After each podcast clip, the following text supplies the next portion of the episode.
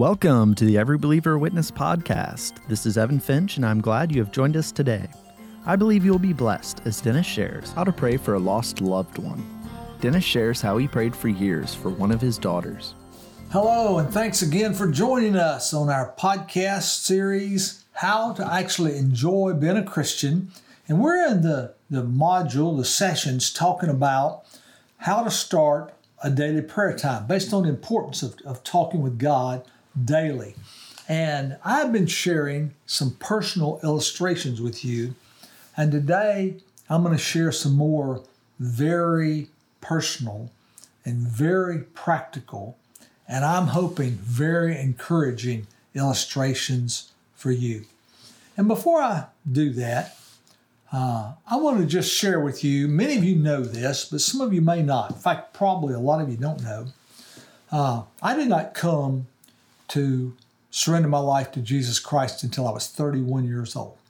Uh, I got married at 19, started a family, beautiful wife, um, wonderful children. I had a great job making more money than I'd ever dreamed I'd make. I had a brand new house, car trips. I had a lot of fun in my life. But when I laid my head down at night, it was like something missing. And uh, I began to pray. And uh, after I tried to fill that void with a lot more of this and a lot more of that, and I still didn't have peace, I began to pray. I, I was kind of an agnostic. I wasn't kind of an agnostic, I was. Though I'd heard about Jesus dying on the cross for our sins and rising from the dead, I began to think, is that just fairy tale stuff? Or I just believe it because my parents taught me. And after going through a period of agnosticism in my late 20s, when I was 30, uh, I began to realize that this stuff about God and Jesus was really true. And He had died for my sins and rose again. Uh, and I needed Him in my life. But then I struggled because I had all these sins in my life and all these addictions in my life that I couldn't get victory even over smoking, much less these other things. But eventually, God showed me if He could forgive me of my sins, He could give me the power to live for Him I didn't have. And at age 31, I trusted Christ. And my children were 10, 8, and 6, and they got a brand new daddy. Uh, and they got a brand new daddy in a lot of wonderful ways. But they got a brand new daddy in a lot of ways they didn't like very much. Because before Jesus, anything went. They basically do it, you know. Uh, I was just not a, a parent. My wife certainly tried to do the best she could, but but I just didn't have any any guardrails on their lives.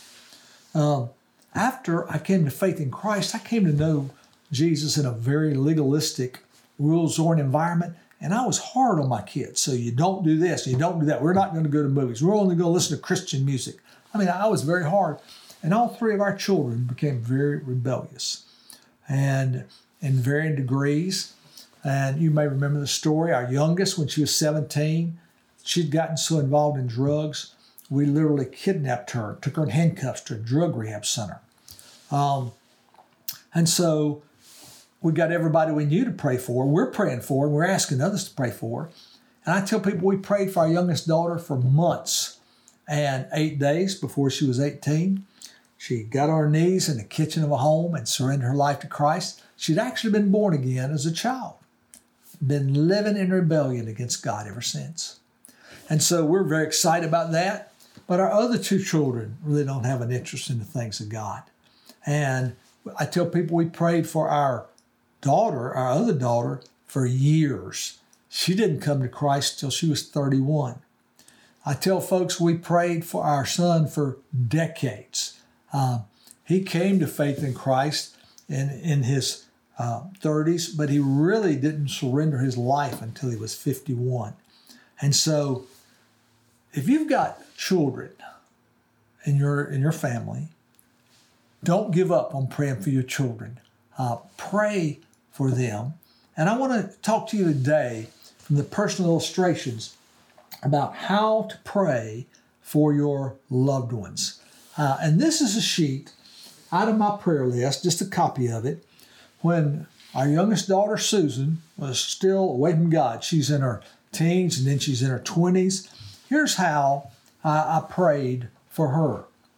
And I did not have the how to pray for your loved ones across the top. I didn't have these these things. Get a word from the word, focus on the spiritual. ask God to send other Christians in their lives, don't ignore the physical needs. I didn't have those divisions, but I have all the other things, and I just put these on so you can see how I divided my prayer for them.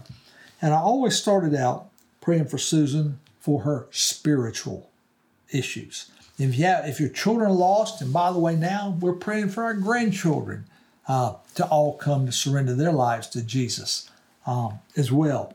Uh, and I would be reading a Bible verse. And so this is why I say get a word from the word. I'd be reading a Bible story, and it would be like the Spirit of God say, That's a prayer I want you to claim. That's a Bible verse I want you to claim for Susan. So I read when the Roman centurion's uh, uh, servant was sick and he sent for Jesus. The Jewish elders told him in Luke 7, He's really been good to us. And they pleaded earnestly with him, so he went. So I said, God, I want to plead earnestly for my daughter. And then Jesus talked about a guy who's aggravating his neighbor in the middle of the night to, to get some bread and things because he's got company. And um, it says that because of his boldness, he will give him. So I say to you, ask and it'll be given. So, in other words, I want to be bold in my prayers before God. And then that they should always pray and not give up. Jesus taught them a parable to illustrate that. And I said, God, I'm not going to give up on Susan. And so uh, just prayed this morning and many times throughout the day as well for her salvation, uh, but using a promise that I took from the Word, a word from the Word, claiming a verse and saying, God, I want that verse to be true as I pray for my daughter. But then focus on the spiritual. So I would pray, God, keep her safe, obviously physically, but spiritually today. And then notice I've got this paragraph circled. Susan had this real issue, and I think some people use it as an excuse, and some people it's a real thought. Why do bad things happen to good people? Why are all these terrible things happen? And uh, you know, how can God be good when these things happen? And so notice I would say God calls her to feel your love, that her rebellion will turn to where it belongs to Satan and sin, that she will overcome the issue of evil and pain in the world. Um, lost people have questions, as I say, um, but also they use it to justify their, their conduct, whichever it is. And then I would pray, Lord, put spiritual thoughts in her head.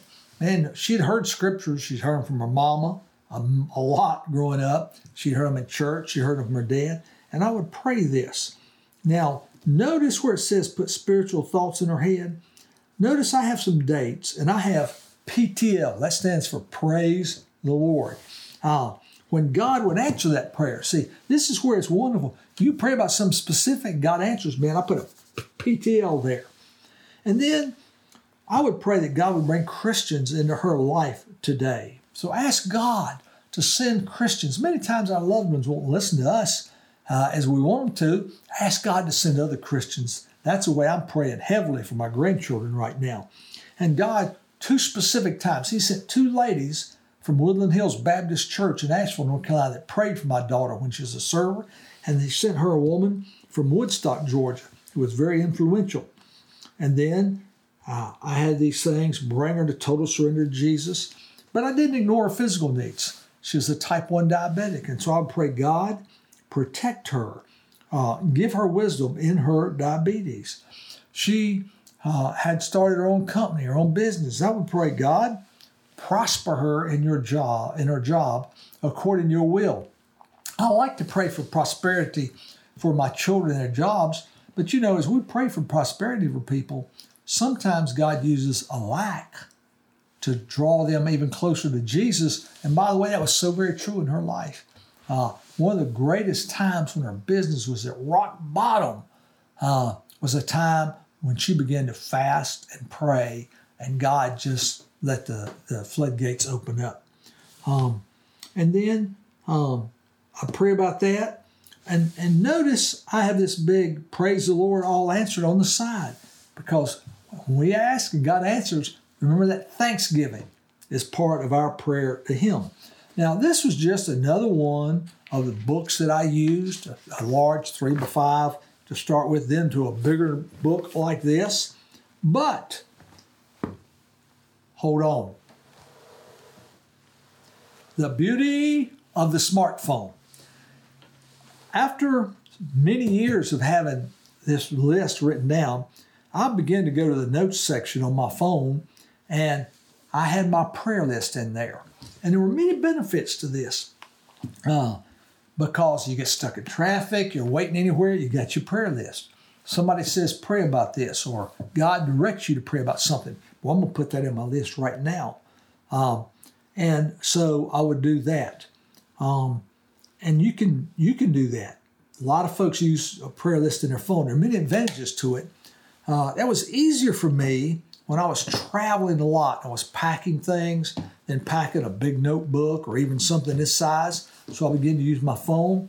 In recent years, I've gone back again to a journal.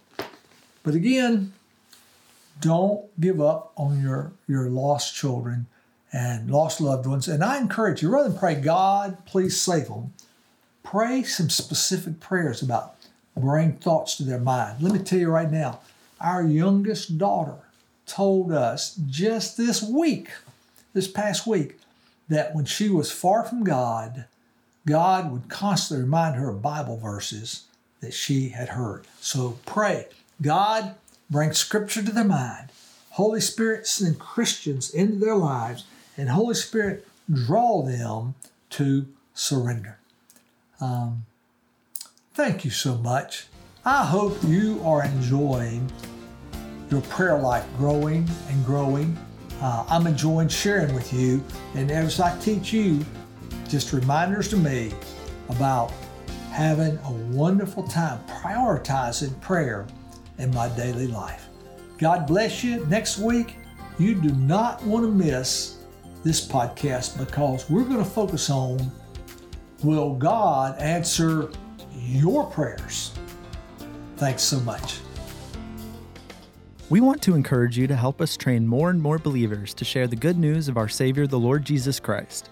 Your gifts to the ministry help us do that, as well as produce these podcasts and other training videos. Will you consider a tax deductible gift to Every Believer a Witness? Thank you.